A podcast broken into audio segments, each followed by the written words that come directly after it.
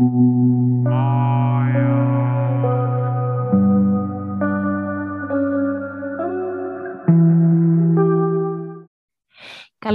σε ακόμη ένα επεισόδιο του «Εκείνος και εκείνη». Είμαι η Μάιρα και ο αντίλογος μου ο Βάνη. Γεια σου Βάνη. Γεια σου Μάιρα, γεια και στους ακροατές μας. Ε, μίνι lockdown στη Θεσσαλονίκη. Ναι, ναι, ναι. Ναι. Καιρό είχαμε να αναφερθούμε στα lockdowns. Καλά, από ό,τι βλέπω έξω και γύρω μου δεν τηρείται και τίποτα, αλλά δεν πειράζει. Νομίζω ο κόσμος έχει κουραστεί απλά και πώς να ασχοληθείς. Αυτό. Λοιπόν, έχουμε καιρό να είμαστε συνεπείς. Η αλήθεια είναι ότι το τελευταίο διάστημα θα είμαστε λίγο ασυνεπείς. Μέχρι το επόμενο καλοκαίρι. Προβλέπετε νομίζω, εντάξει. Ναι, Έχουμε οπότε μπλέξει λίγο. αυτό χτυπάμε λίγο κάτι 12 ώρα, οπότε μας συγχωρείτε. Ε, προσπαθούμε να κάνουμε όσο πιο συχνά μπορούμε ένα γύρισμα. Από τα social media μαθαίνετε περίπου πότε ανεβαίνει ή πότε ετοιμάζεται ένα καινούριο επεισόδιο, οπότε ζητάμε την κατανόησή σας και ελπίζουμε να σας κρατάμε παρέστο με τα προηγούμενά μας βίντεο όταν δεν έχετε να μας ακούσετε σε κάτι νέο, σε κάτι καινούριο. Έχουμε θεματάρα και σήμερα. Μμμ. Θα ξεγυμνοθούμε πάλι. Πάλι θα πούμε έτσι τα, τα δικά μας. Τίτλος, τον ανακοινώνω. Ε, ίσως κάποιοι δεν είδε και το πώς το πότε, γιατί όχι. Ωραία. Τα λάθη που κάναμε και κάνουμε σε μία σχέση. Spicy. Spicy και δεν έχει τόση σχέση. Δεν θα το πάμε στο θέμα το προηγούμενο που ήταν ε, τα μεγαλύτερα παθήματα που έγιναν μαθήματα από προηγούμενες σχέσεις. Εκεί τα είπαμε, ξεγυμνοθήκαμε, τώρα πάμε λίγο αλλού. Πριν τελειώσει η σχέση λοιπόν. Λοιπόν, να πούμε τις πηγές μας όμως πρώτα. Καλά, ναι, εννοείται αυτό. Ωραία. Για πες την πηγή σου. Ε, με υγεία.gr είναι η μία πηγή και η Ωραία. δεύτερη. shape.gr Δεν μου λες, είχαμε θέματα copyright, τίποτα. Τι; Είχαμε τίποτα θέματα copyright με τις πηγές, τίποτα με αυτά που συζητούσαμε. Δεν αν διαβάζουμε τι λένε. Εμείς απλά αναφέρουμε τους τίτλους. Όποιος θέλει Ε, μπορεί οκ, να απλά μπει. Όχι, το βασικό είναι να Απορία. αναφέρουμε την πηγή. Εφόσον αναφέρουμε την πηγή και δεν κάνουμε λογοκλοπή και αναφέρουμε μόνο τους τίτλους, είμαστε νομιμότατοι. τέλεια. Χαίρομαι που είσαι διαβασμένος σε αυτά. Λοιπόν. Θα διαβάσεις τίποτα; Α, οκ. Ε, Ωραία. λοιπόν, το νούμερο ένα που έχουμε εδώ πέρα είναι ότι θεωρείτε το σύντροφό σας δεδομένο. Και νομίζω αυτό θα είναι γενικά ένα μεγάλο θέμα. Ναι, βασικά με αυτό έπρεπε να κλείσουμε, ας πούμε. Ναι, αλλά με αυτό ανοίγει τώρα. Ναι. Αφού έγινε το intro, Ωραία. Για πες μου τι πιστεύεις; ε, νομίζω εκεί είναι το σημείο που ουσιαστικά τελειώνει, αρχή, είναι η αρχή του τέλους βασικά. Ναι. Όταν αρχίζεις να θεωρείς τον άνθρωπό σου δεδομένο και να τον προφανώς μετά θα έχει επακολουθού η συμπεριφορά, θα αλλάξει, μπορεί να συμπεριφέρει πιο άσχημα. Εκεί είναι πραγματικά η αρχή του τέλους. Δεν ενδιαφέρεσαι τόσο πολύ, δεν αφιερώνεις τόσο χρόνο όσο θέλει, που θα έπρεπε. Και δεν ενδιαφέρεσαι και τόσο. Ήθελες εντάξει, είναι το σίγουρο, είναι, είναι δεδομένο. Εγώ να κάνω μια ερώτηση. Μμμ. Τι συμβαίνει και ο άλλος ή η άλλη μας θεωρεί δεδομένο; Ή τι συμβαίνει, τι κάνει ο άλλος και η άλλη και θεωρούμε εμείς τον άλλον δεδομένο. Δεν ξέρω, νομίζω αυτό έρχεται μετά από μια χρόνια σχέση που έχεις συνηθίσει και έχεις μάθει τον άλλον. Μμμ. Που καταλήγεις να λες ότι είμαστε μαζί, εντάξει, αυτό είμαστε μαζί. Το συναντάμε και εκεί σε φρεσκοφτιαγμένες σχέσεις. Να θεωρείς τον άλλο δεδομένο, δεν νομίζω. Ναι. Ναι, Αλλά δεν μου έχει τύχει. σε αυτές τις σχέσεις ξεκι- είναι σχέσεις που ξεκινάνε λάθος. Δηλαδή είναι σχέσεις που ένας έχει έτσι και αλλιώς το πάνω χέρι, δηλαδή είναι αυτό που λέγαμε με σχέσεις εξουσίας. Αντιλαμβάνεστε δηλαδή ότι ο ένας έχει το πάνω χέρι και ο άλλος λέει διαρκώς σε όλα ναι. Όταν η σχέση ξεκινάει έτσι, είναι σαν να έχει τελειώσει κιόλας. Δεν μου έχει τύχει προσωπικά. Ναι, συμβαίνει. Συμβαίνουν τέτοιες περιπτώσεις, να ξεκινάνε κάποιες σχέσεις απλά για να ξεκινήσουν. Είναι αυτό που λέμε ότι κάποιοι άνθρωποι μπαίνουν σε μια σχέση απλώς για να μπουν και ο ένας έχει πάντα το πρώτο το πάνω χέρι γιατί δεν την έχει δαγκώσει τη λαμαρίνα, απλά νιώθει ωραία που έχει αυτή την εξουσία. Όταν λοιπόν οι σχέσεις ξεκινάνε με το να μας κάνει ο άλλος όλα τα θελήματα, τότε εκεί το χάνουμε το παιχνίδι. Σε δεύτερο χρόνο, να πω αυτό που είπες, ότι μπορεί να περάσει καιρός και να σε θεωρήσει κάποιος δεδομένο. Είναι κάτι πολύ λάθος που έχουμε στο μυαλό μας. Αντί να θεωρούμε καλό το να μας εμπνέει ο άλλος ασφάλεια, το ότι είμαστε σε ένα safe zone, σε, μια, σε ένα ασφαλές περιβάλλον, δεν φοβόμαστε, μη μας κάνει την κουτσουκέλα, μη μας κάνει τη στραβή, έχει την προσωπική του ζωή πιθανότατα, έτσι, δηλαδή βγαίνει, κάνει τις εξόδους, το ερμηνεύουμε λίγο διαφορετικά, μας γυρνάει το μάτι και επειδή δεν υπάρχει αυτή η ζήλια, για παράδειγμα, αυτό το...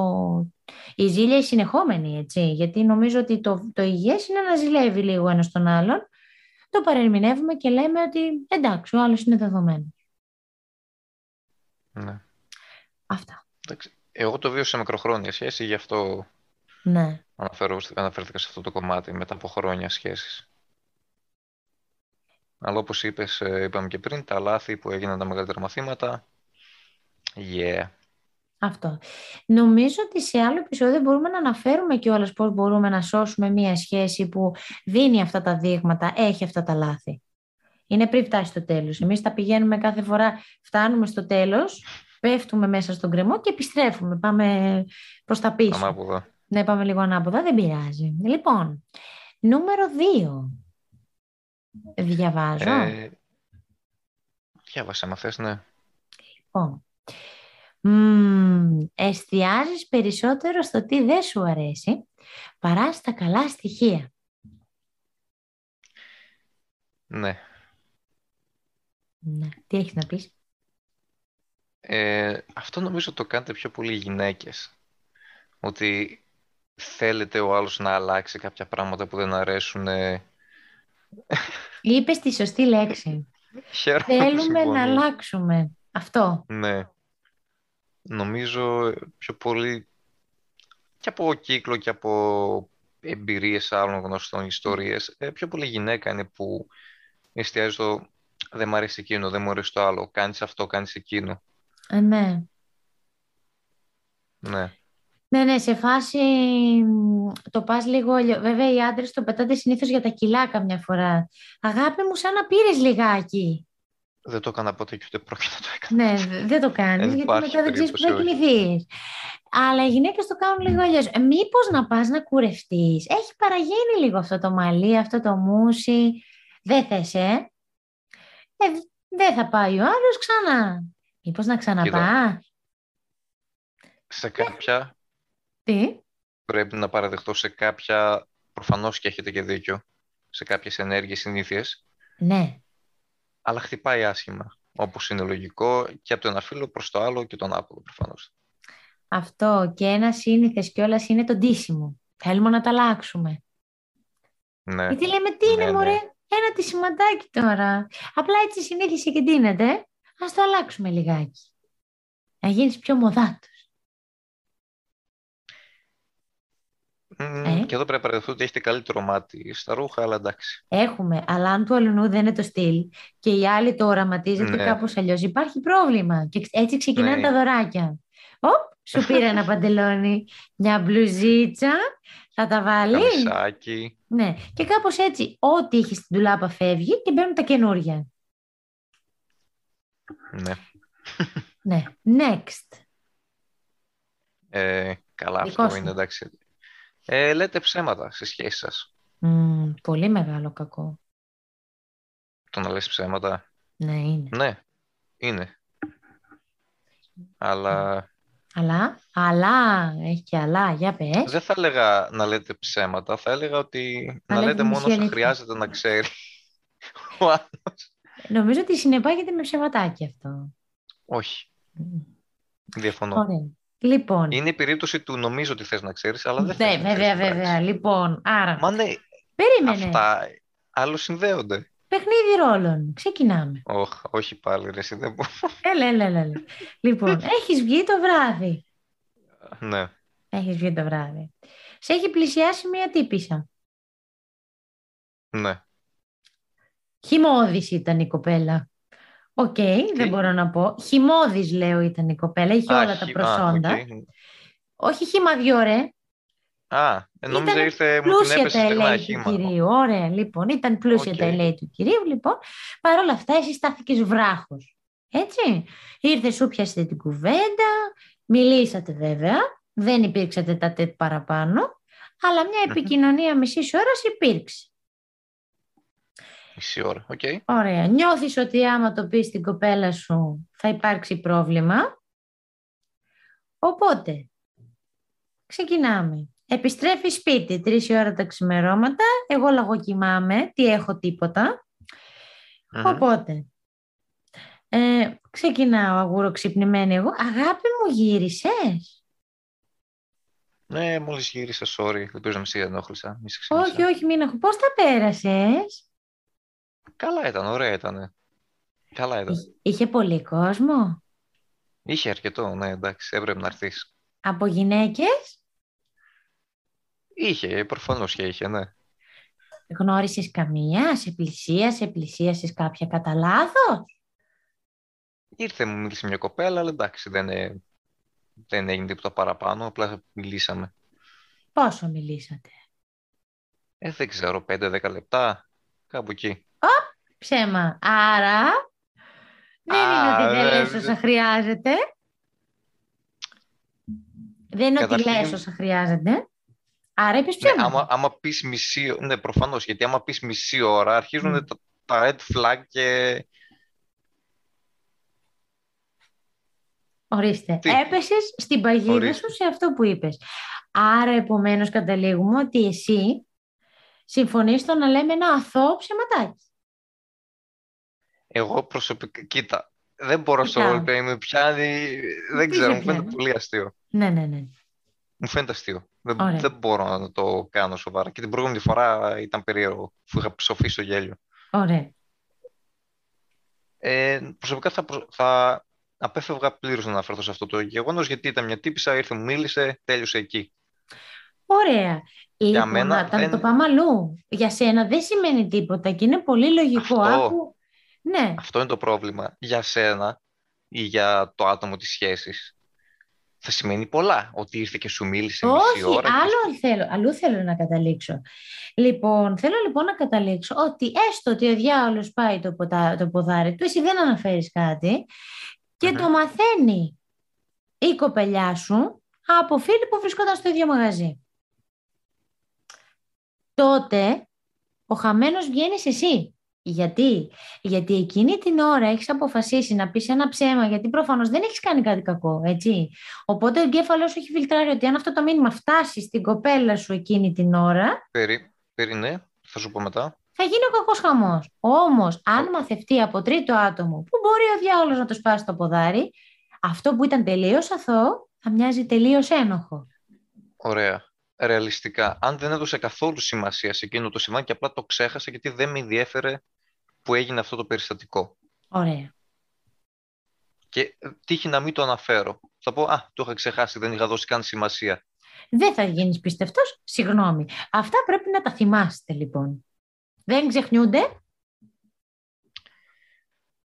Οκ. χάνεις την εμπιστοσύνη. Ακόμα και με κάτι που εσύ θεωρείς ότι ναι, οκ, δεν έγινε κάτι. Που όντως δεν έγινε κάτι. Τι να σου πω, στο παρελθόν και ειλικρινής που ήμουνα δεν κατέληξε καλά, οπότε Ναι, είναι αυτό που λέμε, ότι η ειλικρίνεια πολλές Ναι. φορές δεν εκτιμάται. Ζύγισε και δες. Ο άλλος δέχεται όλη τη δόση ειλικρίνειας. Αν τη δέχεται, κατά τη γνώμη μου να είστε απολύτως ειλικρινείς. συμφωνώ.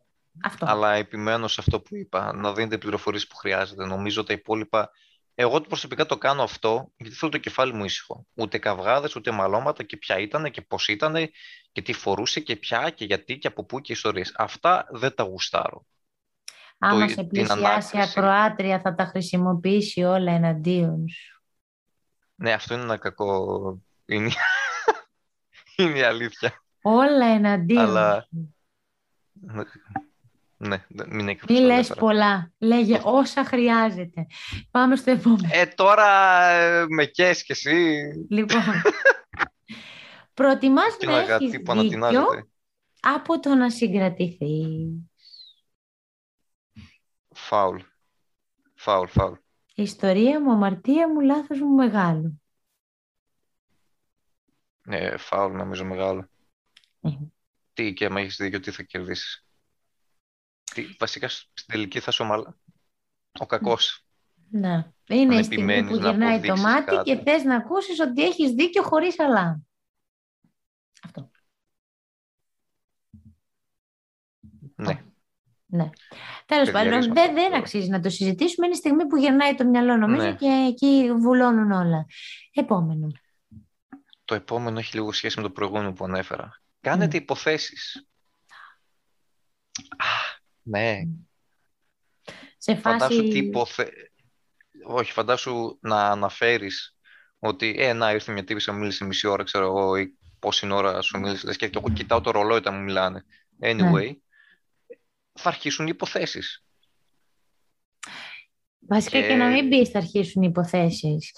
Δεν μου έστειλε ένα μήνυμα μέχρι τις τρεις. Μήπως κάτι μου κρύβει; Μήπως κάτι δεν μου έχει πει και το κρύβει για να μην νιώσω άσχημα; Ε; Ναι, ή... δηλαδή εκεί όταν... Ή πολύ περιποιείται τον εαυτό του. Είναι διαρκώς στο μπάνιο, περιποιείται, βγαίνει πολύ συχνά Μήπως κάτι παίζει, αυτό λέγεται έντονη ανασφάλεια. Ε, ναι, αλλά οι υποθέσεις. Οι υποθέσεις νομίζω συμβαίνουν όταν έχεις έντονη ανασφάλεια. Α, άλλο συνδέονται αυτό θες να πεις. Okay. Νομίζω ναι. Όχι. Ε, όχι, συμφωνώ, αλλά γενικά οι υποθέσεις όταν μπαίνεις σε τρυπάκι να κάνεις σενάρια και τι το ένα και πώς και ίσως αυτό και ίσως και εκείνο, αρρωσταίνεις. Νομίζω δεν υπάρχει χειρότερο πράγμα που μπορείς να κάνεις και για τον εαυτό σου και για τη σχέση σου. Αν αρχίσεις ναι. να σκέφτεσαι και ποια ήταν, ξέρω εγώ, ή ποιος είναι αυτός και τι το ένα και τι το άλλο, ε, το ισχαμένο νομίζω το παιχνίδι. Μπάστα.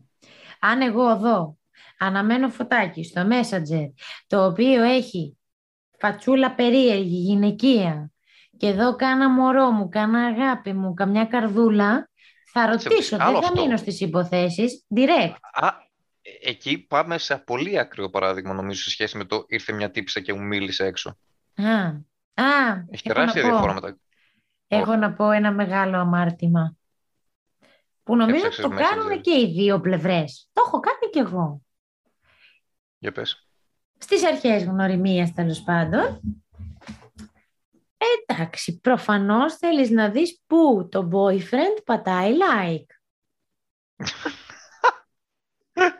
Okay, ναι. Οπότε τι κάνεις, μπαίνεις εκεί που του έχουν πατήσει like και μπαίνεις και βλέπεις τις φωτογραφίες αυτών που έχουν πατήσει like. Και όπου βλέπεις καρδούλα αρχίζεις και σκανάρεις. Λες, αυτό ύποπτο, αυτό ύποπτο, αυτό ύποπτο. Οπότε μετά τα ερωτηματικά αυξάνονται, ρε παιδί μου. Ναι, δεν το έχω κάνει, όχι. Ναι. Ε, μπορεί να έχει δίκιο, δεν ξέρω, αλλά δεν το έχω κάνει. Το έχω κάνει για να ξέρω τις υποψήφιες, εχθρούς μου. Okay. Να ξέρω τι θα συναντήσω κάποια στιγμή και τι θα ακούσω. Ε, anyway, το έχω κάνει παλιά. Παρ' όλα αυτά, επειδή είναι ένα μεγάλο ζυζάνιο, ναι. σε όσους το κάνουν. Ε, θεωρώ πολύ σωστό να γίνει μία συζήτηση όταν η σχέση προχωρήσει, δεν μιλάω τώρα στον πρώτο μήνα, ε, να κάνετε ένα ξεκαθάρισμα, να μην αφήνετε τα social media να σας επηρεάζουν ως προς τα likes. Εντάξει, τώρα άμα γίνει κάνα σχόλιο χοντρό, είναι άλλο.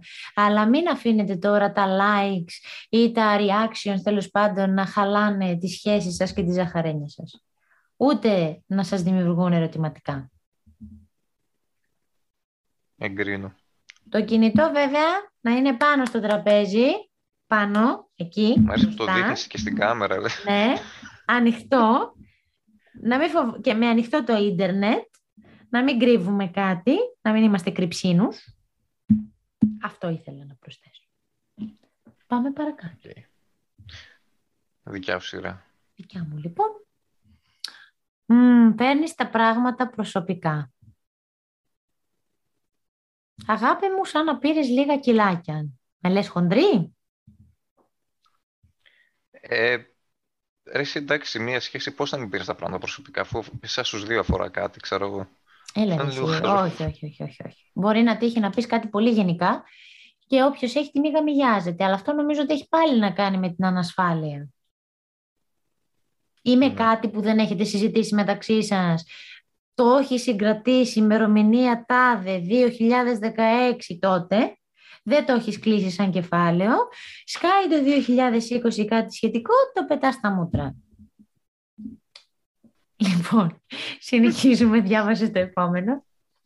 Ε, δεν τον την σέβεστε. Α, ναι. Αυτό νομίζω πάει λίγο πακέτο με το θέμα του δεδομένου. Βασικά πάει πακέτο γενικά άμα δεν σε σέβεται. Καλά, ναι, απλά νομίζω πάει πιο πολύ γιατί όταν φτάσεις να θεωρήσεις τον άλλο δεδομένο, προφανώς και δεν το σέβεσαι ή το ίδιο ή και καθόλου. Βασικά... Δεν έχεις πιο παραμελημένο. Mm. Νομίζω ότι αυτό συμβαίνει στις σχέσεις που ξεκινάνε λάθος, όπως είπαμε.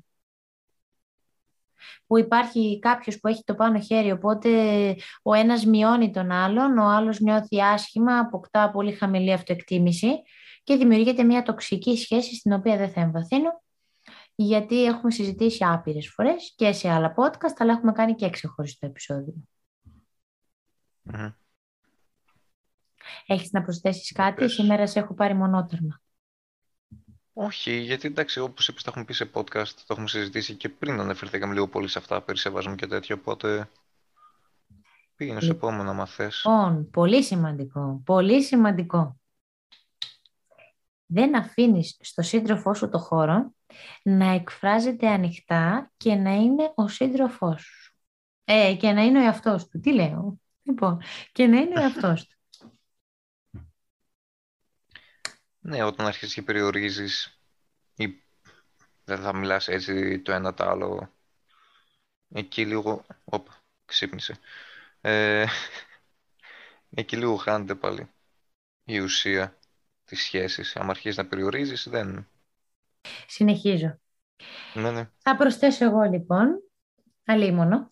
Λοιπόν, ε, μου είχε πει μια προηγούμενη σχέση ε, ότι αν δεν αφήνεις τον αν, βασικά αν κάνεις τον άλλον να προσπαθεί διαρκώς να σκεφτεί πώς θα μιλήσει, τότε δεν υφίσταται σχέση. Αν μπαίνει διαρκώς στη διαδικασία να σκεφτεί πώς θα στο πει, τι θα σου πει, αν θα σου πει, γιατί μπορεί να σε ενοχλήσει, γιατί μπορεί να το πάρεις προσωπικά, τότε νομίζω ότι δεν υφίσταται σχέση. Δεν υφίσταται ειλικρινή σχέση. Και δεν μιλάω για ψέματα. Μιλάω ότι ο άλλος χάνει την αυθεντικότητά του, τη γνησιότητά του. Ε, νομίζω εκεί πλέον έχει, εντάξει, δεν υπάρχει σχέση. Είναι καθαρά μονόπλευρο το θέμα. Αυτό. Είναι αυτό το πάνω χέρι που είπες πριν. Αυτό ακριβώς. Οπότε, εντάξει. Αν δεν είσαι αυτός σχέσης, δεν έχει νόημα να έχεις αυτή τη σχέση. Αυτό. Νομίζω και Πες; τοξικότητα παίζει, δεν ξεπερνάει αυτό το πράγμα, δεν ξέρω. Ε, νομίζω συμβαδίζουν όλα αυτό. με την τοξικότητα. Νομίζω αυτό είναι χειρότερο. Δηλαδή, έτσι όπως το έχω στο μυαλό μου τώρα αυτή τη στιγμή, νομίζω είναι χειρότερο αυτό το πράγμα. Να χάνεις τον εαυτό σου. Ή να σκέφτεσαι το καθετή, γιατί αυτό θα σε επηρεάσει μόνιμα μετά σε οποιαδήποτε σχέση. Είτε σχέση φιλική, είτε σχέση ζευγαριού, έτσι. Το να Μα... σκέφτεσαι και αν, πώς θα το πω. Μα σε κάθε τοξική σχέση αυτό συμβαίνει. Δεν είναι κάτι το οποίο δεν υπάρχει. Οπότε είναι συνυφασμένο με την τοξικότητα και ναι, δεν μπορείς να πεις απλά... αν είναι χειρότερο ή καλύτερο. Όλα θα σε επηρεάσει και σε άλλους τομείς, σε άλλους πάρα πολλούς τομείς της ζωής σου. Ναι, ότι θα έχει επίδραση και αλλού. Βασικά θα ναι, έχει ναι. επίδραση και σε κάθε επόμενη σχέση. Λοιπόν, το επόμενο θα μου το διαβάσει ο γάτος; Όχι, ο γάτος τώρα είναι εξάπλα. Ε, Κοίτα, το επόμενό μου είναι πολύ κοντά με αυτό που είπες εσύ, σχεδόν. τον απομακρύνεται από όλα, από όλα όσα του αρέσουν. Είναι τα restrictions. Άρα εδώ μιλάμε μη βγεις κιόλας με τους φίλους σου, μην πας να δεις μπάλα δύο φορές την εβδομάδα. Ε, φαντάζομαι και πολύ πιο ακραία περι, περιπτώσεις. Μη βγεις σε κλαμπ με τους φίλους σου. Ναι, ιστορίες. Μην έχεις... Α, καλά, αυτό μην έχεις φίλ... να μην έχεις φίλες είναι αστείο να μην έχεις φίλους ε, μια γυναίκα. Τραγικό, το είχαμε συζητήσει ξανά. Ναι. Δεν, δεν το έχω κάνει ποτέ. Δεν, δεν έχω απαγορεύσει. Σίγουρα θα τύχει κάποιοι φίλοι ή κάποιες φίλες να με ξυνίζουν, έτσι. Είναι λογικό. Πόσο μάλλον όταν πρόκειται για φίλους που είναι το αντίθετο φίλου ουσιαστικά. Α, φίλες του το βορείου ναι, αλλά ναι. και πάλι δεν μπορείς, να, δεν μπορείς να το απαγορεύσεις, να σου πω κάτι, γιατί το θέμα είναι να έχεις εμπιστοσύνη στον άνθρωπό σου. Τώρα, άμα δεν τον έχεις εμπιστοσύνη, μην κάνεις σχέση μαζί του. Δεν είναι ανάγκη να του κόψεις τον αέρα, γιατί αν είναι ο άνθρωπός σου που το βλέπεις και για αργότερα, μιλάμε τώρα για 20 χρόνια, γιατί για 30, δεν ξέρω πόσα, τι θα κάνετε, θα βλέπετε το ένας στα μούτρα του άλλου μόνο. Δεν πρέπει ο καθένας να βγαίνει τουλάχιστον μία φορά την εβδομάδα με την παρέα του. Να παίρνει τον αέρα του τα βλέπουμε πολύ λογικά νομίζω εμείς πάλι. Ναι, δεν πειράζει. Είναι αυτό που λέγαμε για το χώρο, ότι ο καθένας πρέπει να έχει το χώρο του. Ναι, okay, μπορεί ένας από τους δύο να μην έχει φιλίες, γιατί, εντάξει, okay, και η φιλία πλέον είναι κάτι δύσκολο, έτσι. Κακά τα ψέματα. Δεν βρίσκεις ναι. γνήσιους φίλους που μπορείς να βγεις να κάνεις, να περάσεις καλά. Αλλά τουλάχιστον να επιτρέψετε στον άλλον ή να τον παρακινήσετε να έχει κάποιες κοινωνικές επαφές να έχει κάποια αλληλεπίδραση. Δεν θα είστε μόνο να κοιτάτε ο ένας του, τα μούτρα του άλλου. Αυτό. Και έτσι έρχεται και η εμπιστοσύνη, Αυτό. ο σεβασμός και όλα αυτά. Τα θετικά της σχέσης. Βέβαια μπορείτε να γνωρίσετε και κάποιες παρέες για να είστε πιο άνετοι, αν αυτό σας δημιουργεί κάποιο ερωτηματικό. Καλά, νομίζω, εντάξει, άμα σε μια πραγματικά καλή σχέση, ο ένας θέλει να γνωρίσει το ζευγά, ε, τους κολλητούς του άλλου. Ο ναι. Εν, ναι, δηλαδή ο ένας θα γνωρίσει τους σύντροφους του. Ε, fuck.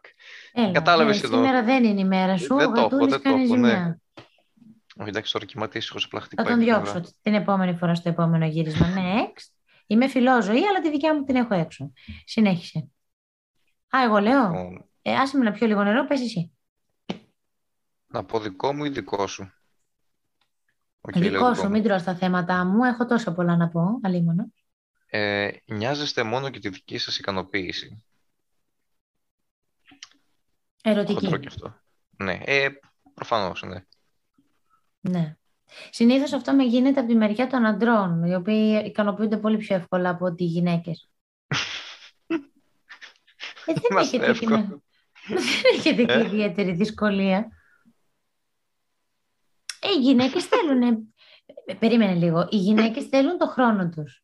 Κακά τα ψέματα. Δεν είναι κάτι εύκολο. Συμφωνώ. Και, και ναι, έρευνα έχει δείξει ότι κάποιες γυναίκες, ένα μεγάλο μέρος κιόλας, ίσως και στις πρώτες επαφές κιόλας, ότι δεν ικανοποιούνταν και δεν το ζητούσαν και από τον σύντροφο γιατί ντρέπονταν. Χαζό μου φαίνεται, αλλά... Είναι πολύ χαζό, είναι πολύ χαζό, αλλά το δείχνουν και οι έρευνες. Ντρέπονται πάρα πολύ ε, να το ζητήσουν. Είχα δει και μια σειρά, το Sexify, ήταν πολο... από την Πολωνία τέλος πάντων η σειρά και παρουσίασε αυτό το φαινόμενο, πολωνική, ναι. Ε, και παρουσίασε αυτό το φαινόμενο ότι πολλές γυναίκες δεν ζητάνε την προσωπική τους ικανοποίηση γιατί τρέπονται.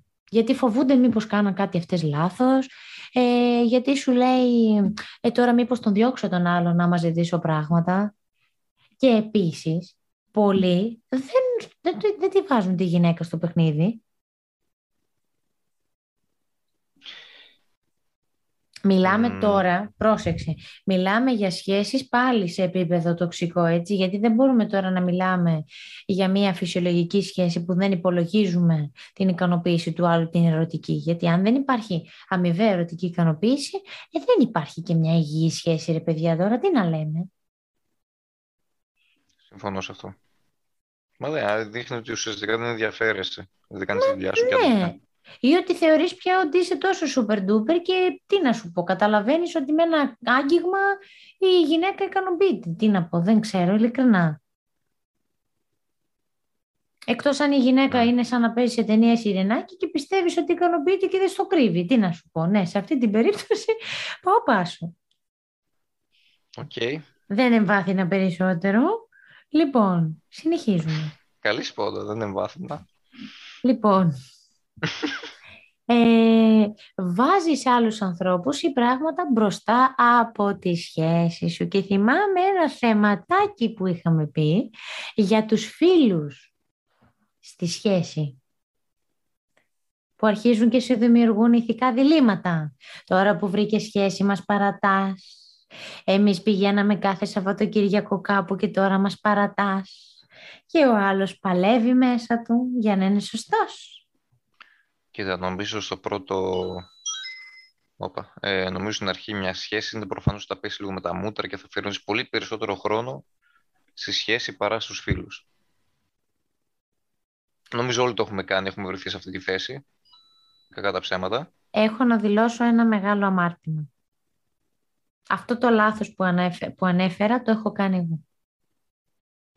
Νομίζω όλοι το έχουν κάνει, ειδικά στις πρώτες σχέσεις που είναι ο ενθουσιασμός, που έχεις βρει μια σχέση. Όχι, αυτό κάτι το αντίθετο καινούριο. σου λέω, ότι Α. έδινα περισσότερη σημασία στην παρέα παρά στη σχέση. Γιατί, Α, τον γιατί, άποδο έκανες. ναι, γιατί είχα μία ψυχολογική πίεση από την παρέα ότι ε, τώρα που βρήκες σχέση μην απομακρυνθείς ε, και μην χαθείς και διαρκώς τηλέφωνα και έλα να βγούμε και να, να υπάρχει αυτή η ψυχολογική σύγκρουση μέσα μου. Οπότε Τα- άφηνα τη σχέση στην άκρη.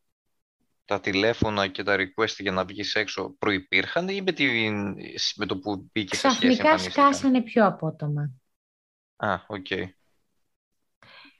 Ναι. Οπότε βρέθηκα να παλεύω μέσα μου μέχρι που εντάξει προφανώς οι σχέσεις εκείνες τελειώσανε έτσι. Όσο και υπομονή να έχει και ο άλλος όσο και να το χειρίζεσαι εσύ καλά μετά νομίζω ότι χάνεται το παιχνίδι. Όχι το, το μετάνιωσα έτσι κι αλλιώς δεν έδιναν δείγματα ότι θα κρατούσανε. Όταν βρεις όμως τον σωστό άνθρωπο πρέπει να βάλεις σωστές ισορροπίες. Δεν αφήνουμε την παρέα τη βλέπουμε την παρέα, την αφιερώνουμε, αφιερώνουμε χρόνο στην παρέα, αλλά τα ζυγίζουμε λίγο και κάνουμε ένα ξεκαθάρισμα στην παρέα ότι μπορεί κάποια πράγματα να αλλάξουν λίγο. Αλλά νομίζω από μία ηλικία και μετά είναι δεδομένο ότι ε, αφού βρεις μια σχέση θα αποτραβηχθείς λίγο για να αφιερώσεις χρόνο εκεί, να μάθεις τον άνθρωπο πώς είναι, τι είναι, μα θα περπατήσεις αυτό το πράγμα. Και μετά σιγά σιγά θα γνωρίσεις και στις, τους φίλους σου, στις σχέσεις σου και πάει λέγοντας. Δεν υπάρχει Οπότε θα κατανόηση από παντού, όμως. Ε, τότε δεν είναι πραγματικοί φίλοι, δεν είναι φίλοι, βρείτε άλλους φίλους, δεν ξέρω τι να πω. Δηλώνω προσωπικό παράπονο από παλιά. δεν ξέρω αν έχετε Ναι, πει όχι, αυτό ε, το θέμα. το να σου τη λένε σε επίπεδο που ξεφεύγει, που σε ευθύρει ψυχολογικά, νομίζω είναι πολύ ακραίο.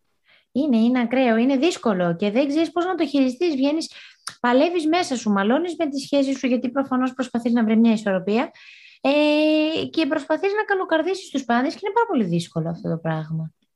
Και θέλω να το κάνουμε ένα θεματάκι κάποια στιγμή.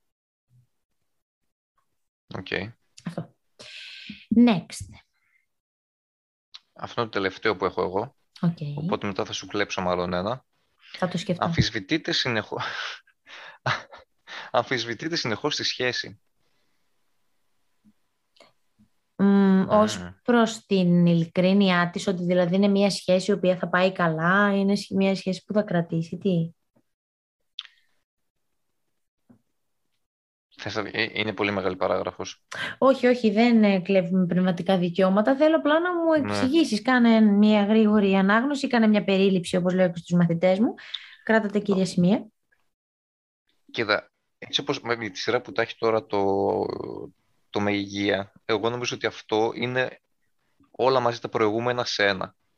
Δηλαδή οι ανασφάλειες που έχεις, ε, η χαμηλή αυτοκτίμηση που ανέφερες, μπορεί να φοβάσαι κάποια πράγματα για τον άνθρωπό του που είσαι Μμ. μαζί. Ότι δεν αφήνεσαι. Όλα αυτά, ναι, δεν αφήνεις αυτό. Μπράβο. Δεν αφήνεις και ουσιαστικά συνέχεια σκέφτεσαι «Α, βγαίνει μόνος του. Α, του μίλησε τύπησα. Α, τι κάνω στη σχέση εγώ λάθος. Α, δεν με ικανοποιεί. Σωστά. Ναι, είναι αυτό Όλα το αυτά ότι δεν μαζί αφήνεσαι. νομίζω ναι, καταλήγουν στο να έχεις αμφιβολίες για αυτή τη σχέση. Έχει κάποια στιγμή θα πάρει φούντο. Ε, βασικά ναι, εγώ επιμένω άμα αρχίσεις να, Όχι, κοίτα. να κοίτα. θεωρείς το σύντροφο δεδομένο έχει λήξει το παιχνίδι πραγματικά. Ε, όχι, δεν μιλάω για δεδομένο. Ε, μιλάμε για το άλλο άκρο, να αμφισβητείς τα Όλα πάντα. αυτά, Α, ναι. όλα αυτά. Νομίζω εντάξει. Ε, στις πρώτες σχέσεις μου τύχαινε, γενικά ε- επειδή πίστευα λίγο ότι είναι πιο όματα τα πράγματα στις σχέσεις, ότι δεν μπορεί να υπάρχει η αμοιβαία αγάπη, να έχει διάρκεια, να υπάρχει ειλικρίνεια, μπλα μπλα μπλα τέλος πάντων. Ε, ήμουνα διαρκώς αυτή που αμφισβητούσε τα πάντα, αλλά δεν το έδειχνε. Έβγαζε τύχη μπροστά. Είναι αυτό που υψώνεις τύχη μπροστά. Οπότε αυτό που θέλω να πω είναι ότι μπορεί μια γυναίκα να έχει τα τύχη αυτά μπροστά, γιατί αμφισβητεί γενικά τον όρο σχέση, όχι το άτομο που έχει μπροστά της. Αν όμως βρεθεί ο κατάλληλος, ο οποίος θα ρίξει αυτά τα τείχη και θα κάνει τη γυναίκα να τον εμπιστευτεί, αυτές οι αμφιβολίες χάνονται. Εκτός, μιλά, α, εκτός αν μιλάμε για ένα παθολογικά άρρωστο άτομο, το οποίο δεν μπορεί να ξεχωρίσει το ειλικρινές άτομο από το ψεύτικο ή που την έχει πατήσει τόσο άσχημα και θέλει καιρό να το αντιμετωπίσει, να το διαχειριστεί ψυχολογικά. Σε αυτή την περίπτωση δεν μπαίνουμε στη σχέση. Ο, ο γατούλης. Yep, ξύπνησε. Θα τον βγάλουμε, παιδιά, μια φωτογραφία, θα τον ανεβάσουμε στο εκείνος και εκείνη στο Instagram, για να ξέρετε για ποιον μιλάμε σήμερα σε όλο το επεισόδιο. Οκ. Λοιπόν, θα μου τον συστήσεις, να μου τον σύστησες. Ε, αυτός είναι ο Λούσιφερ. Λούσιφερ, από τη σειρά, Ναι. εμπνευσμένος. Όχι, απλά επειδή είναι κάτασπρος, η αδερφή μου ήθελε να βγάλει ένα αντίθετο όνομα που δεν πάει με το κάτασπρο χρώμα του. Και επειδή το, το βράδυ λίγο δαιμονίζεται, ε, ναι, νομίζω το πάει λίγο το όνομα. Οκ, ωραία Ναι. λοιπόν. Ε, Εν τω μεταξύ είναι και πολύ φοβιτσιάρης. Πάρα Α, πολύ Λούσιφερ και φοβιτσιάρης. Φοβιτσιάρης, εξαιρετικά. Πάρα πολύ. Τον ίσκιο του φοβάται ο καημένος. Ωραία. Ναι. Λοιπόν, άμα θες μπορείς να μου πεις το 7. Ε, χάνετε την προσωπικότητά σας και η έλξη δεν είναι πια τόσο ισχυρή. Νομίζω αυτό συνδέεται λίγο με το προηγούμενο που αναφέραμε, ότι περιορίζεις τον άλλον πώς θα μιλάει, να σκέφτεται τι θα πει όλα αυτά στην περιφορά του. Ουσιαστικά έτσι χάνεις την, πραγματικά την προσωπικότητά σου. Και πώς να είναι Δεν- μετά δυνατή η έλξη; Δεν, Δεν έχω γίνεται. λόγια. Συμφωνώ και επαυξάνω. Ναι, ναι, ναι. Αυτό ακριβώς. Όταν φτάνεις στο σημείο να χάνεις την προσωπικότητά σου, προφανώς και εσύ ο ίδιος δεν νιώθεις ελκυστικός.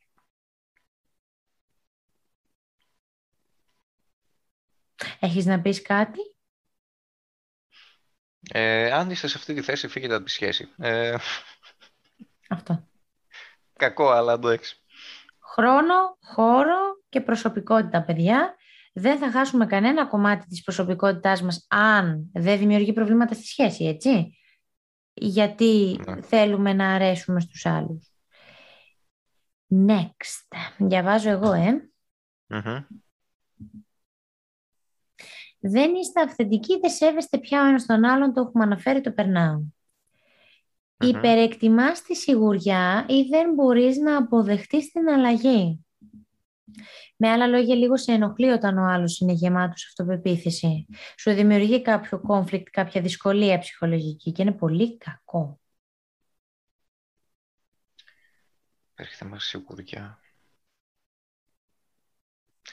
Να αποδεχτείς την αλλαγή δεν το πιάνω, γιατί Παράδειγμα, είναι μια, ε, έχει σχέση με μια γυναίκα ή με έναν άντρα, οκ. Ε, και τέλος πάντων δεν έχει δουλειά. Α, οκ. Εκεί το πάμε. Και εκεί δηλαδή που εντάξει, καθόταν στο σπίτι, μπορεί να βοηθούσε στις δουλειές ή π.χ. μπορεί να άραζε στον καναπέ, ξαφνικά βρίσκει δουλειά και όλο αυτό συνεπάγεται ότι θα γίνει πιο οικονομικά ανεξάρτητος ανεξάρτητη, ε, αποκτά με- μεγαλύτερη αυτοπεποίθηση και όλο αυτό κάποια στιγμή εσένα σε ξενίζει. Γιατί ένιωθες αυτό το safe zone και τώρα βλέπεις τον άλλο να αναθαρίζει και λες τώρα τι τι γίνεται. Και όλο αυτό σε ενοχλεί. Αλλά αυτό συμβαίνει στους ανθρώπους που θέλουν να έχουν το πάνω χέρι. Στους ανθρώπους που πραγματικά βλέπουν μια σχέση πολύ, με υγιή τρόπο και πολύ ισορροπημένα, αυτό το πράγμα δεν συμβαίνει. Αντιθέτως χαίρονται και νιώθουν καλά όταν ο άνθρωπός τους είναι ευτυχισμένος. Αυτό θέλω να πω κι εγώ. Με ποια λογική όταν ο άνθρωπός σου πετυχαίνει στη ζωή του κάτι, σου ξυνίζει εσένα. Δηλαδή, ε, μόνο στην περίπτωση που νιώθεις ότι δεν έχεις ικανοποιήσει τα, τα, τα ψυχολογικά σου τέλος πάντων μου ξέφυγαν, τα όνειρά σου και τα καταπίεσες τόσα χρόνια και δεν τα έκανες και βλέπεις τον άλλο να κάνει αυτά που θέλει. Μόνο σε αυτή την περίπτωση μπορεί να σε ενοχλήσει, αλλά δεν τα έχεις τότε καλά με τον εαυτό σου, όχι με τον σύντροφό σου. Ε, προσπέρασες ένα. Οπ, ποιο; Το 6. Το διάβασα. Όχι. Θα σου πω. Α, το πέρασα, διάβασε το. Περιμένεις από τον σύντροφό σου να σκέφτεται ή να δρά ακριβώς όπως εσύ. Είναι πολύ ωραίο και σημαντικό αυτό. Τα πιάτα. Δι... Ποια πια... Τα πιάτα. Δε... Ε, καλά, αυτό τα πιάτα είναι το μικρότερο νομίζω. Εγώ πιο πολύ το έχω στο μυαλό μου ότι είναι σε ένα καυγά. Ε, π.χ.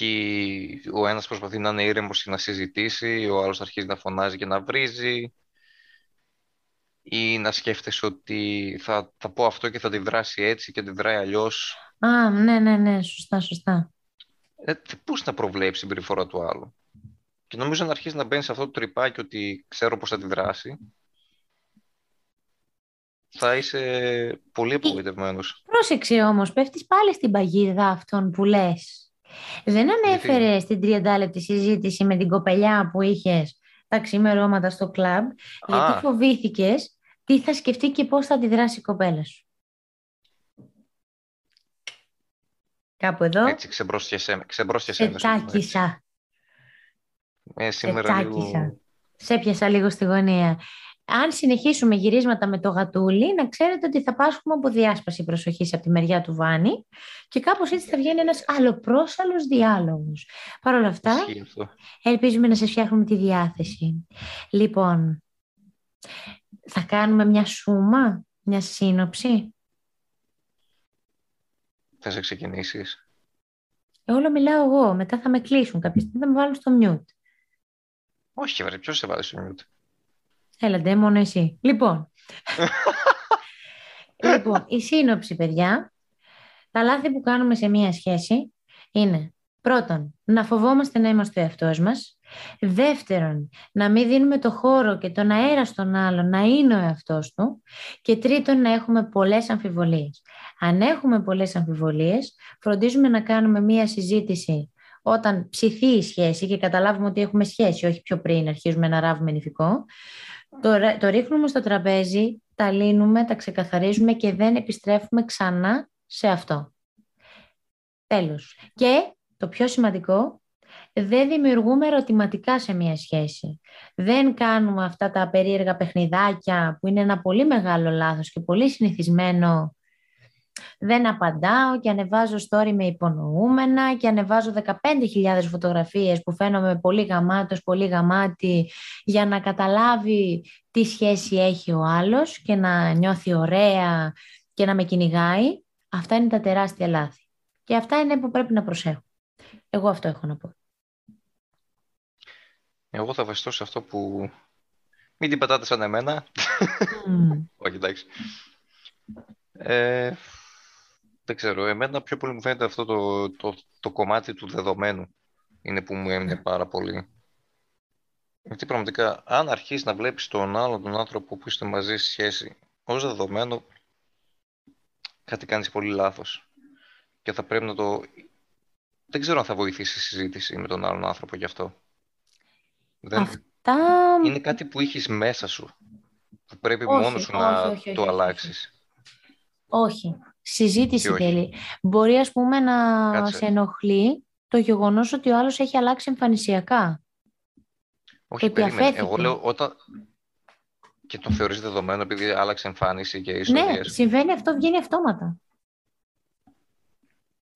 Δηλαδή πιστεύεις με συζήτηση θα λυθεί; Ναι, πιστεύω ότι μπορεί αν ε, αγαπιέστε πάρα πολύ έτσι και δεν το πεις απότομα και δεν είναι ότι το πετάς διαρκώς στα μούτρα για να νιώσει ο άλλος άσχημα, μπορείς να κάνεις μια συζήτηση. Βέβαια, η πιο σωστή συζήτηση, αν σε ενοχλεί ότι ο άλλος ε, έχει αλλάξει εμφάνιση η οποία έχει αφαιθεί δηλαδή, έχει αφήσει τον εαυτό του και τον έχει παρατήσει, το πιο δίκαιο για να κάνεις μια τέτοια συζήτηση είναι να προτείνεις να κάνετε κάτι μαζί. Σαν αλλαγή, είναι αυτό το παράδειγμα που φέραμε την άλλη φορά ότι αγάπη μου άλλαξε τα μαλλιά σου. Πάμε να τα αλλάξουμε μαζί όμως. Το φαίνεις λαου λαου. Δεν κάνεις τον άλλο να νιώθει άσχημα, γιατί μπορεί να έχει χίλιους δυο λόγους. Στον τρόπο πώς το πλασάρεις, ναι, συμφωνώ. Αλλά εγώ νομίζω ότι αν αρχίσεις να θεωρήσει τον άνθρωπό σου δεδομένο, αυτό πρέπει εσωτερικά μόνος σου το αλλάξεις.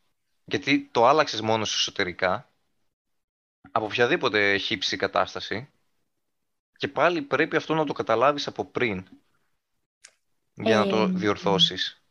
Νομίζω ότι διορθώνεται μόνο όταν το ζευγάρι περνάει πολλές στιγμές μαζί και δεν φροντίζει να ρουτινιάζει και να πνίγεται στη ρουτίνα.